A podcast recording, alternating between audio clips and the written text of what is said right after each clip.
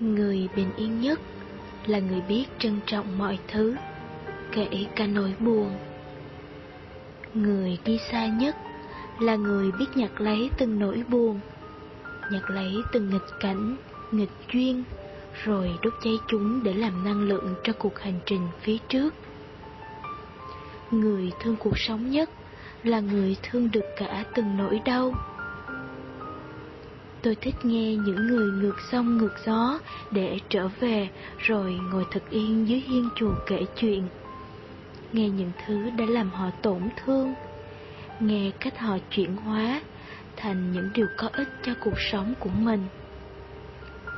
Làm gì có cuộc đời nào không có nỗi buồn Làm gì có cuộc đời không có những trắc trở Chỉ có trái tim gấp đủ tình thương để được tất cả rồi bình yên thôi.